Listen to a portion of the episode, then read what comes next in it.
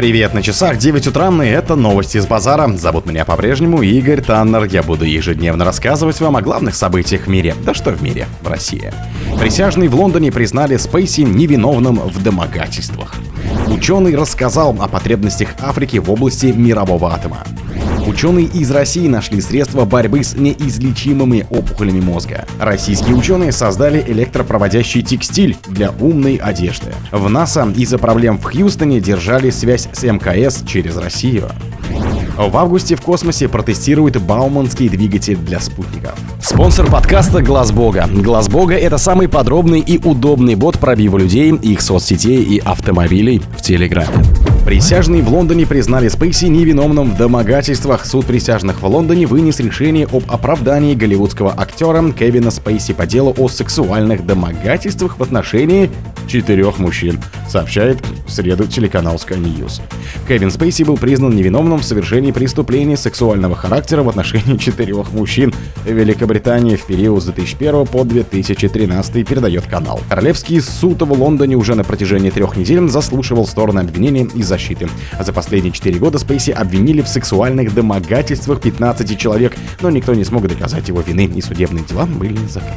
Ученый рассказал о потребностях Африки в области мирового атома. Передовые высокотехнологичные разработки в области мирового атома, предлагаемые Россией, необходимы для развития стран Африки как в энергетике, так и в сельском хозяйстве, а также здравоохранения, заявил директор инженерной школы ядерных технологий ИОН-проектора по трансферу технологий и образовательных услуг Томского политехнического университета Олег Долматов.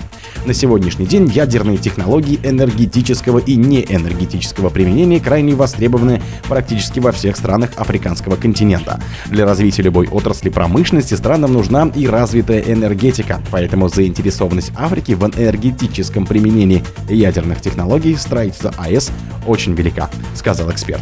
Кроме того, страны Африки являются традиционными экспортерами сельскохозяйственной продукции, напомнил Долматов. Ученые из России нашли средства борьбы с неизлечимыми опухолями мозга. Более половины злокачественных опухолей мозга – глиобластомы. Это быстротекущие агрессивные заболевания, не оставляющие человеку шансов прожить еще хотя бы пару лет. Российские ученые работают сразу в нескольких направлениях, чтобы дать надежду на исцеление. Глиомы – это злокачественные опухоли, которые образуются в головном и спинном мозге и в клетках глии. Их самая агрессивная стадия – глиобластома. У нее очень плохой диагноз, несмотря на лечение, в среднем больные живут около пятнадцати месяцев, говорит научный сотрудник отделения опухолей головы и шеи НИИ онкологии Томского нимс, кандидат меднаук Анастасия Рябова. Итак, этот экспериментальный метод, подбираемый под конкретного пациента, чтобы усилить Т-клеточный ответ. Проще говоря, организм сам начинает уничтожать злокачественные образования. Иммунотерапия еще называют вакциной от рака. Одна из пациенток прошла несколько курсов лечения и продолжает бороться с заболеванием.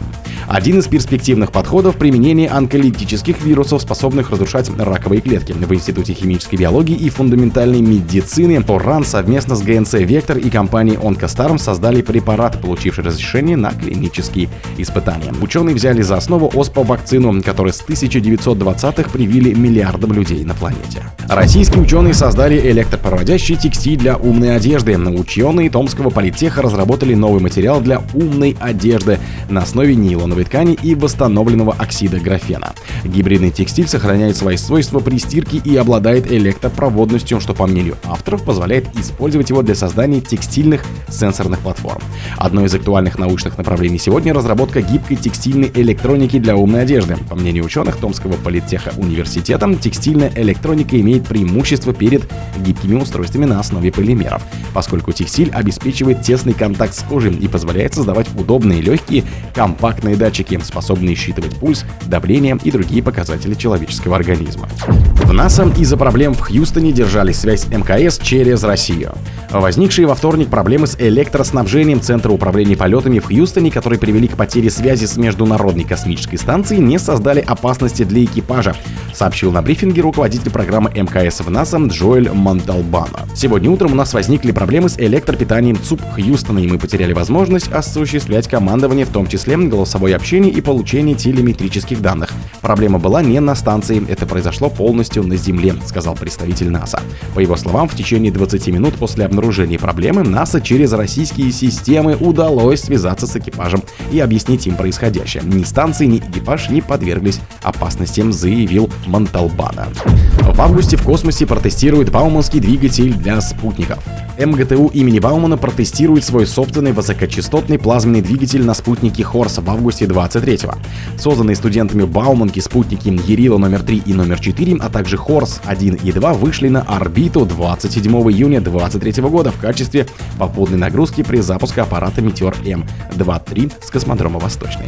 С Хорсов с приборов Росгидромета получили информацию, сейчас Росгидромет расшифровывает ее.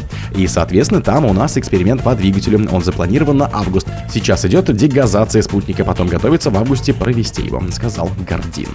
Он уточнил, что собственные двигатели нужны университету для того, чтобы иметь возможность разрабатывать не отдельные спутники, а орбитальные группировки. Двигатели будут использовать для разнесения аппаратов по целевым орбитам, что, по словам Гордина, предпочтительнее, чем полагаться на работу разгонного блока ракеты. О других событиях, но в это же время не пропустите. У микрофона был Игорь Таннер. Пока.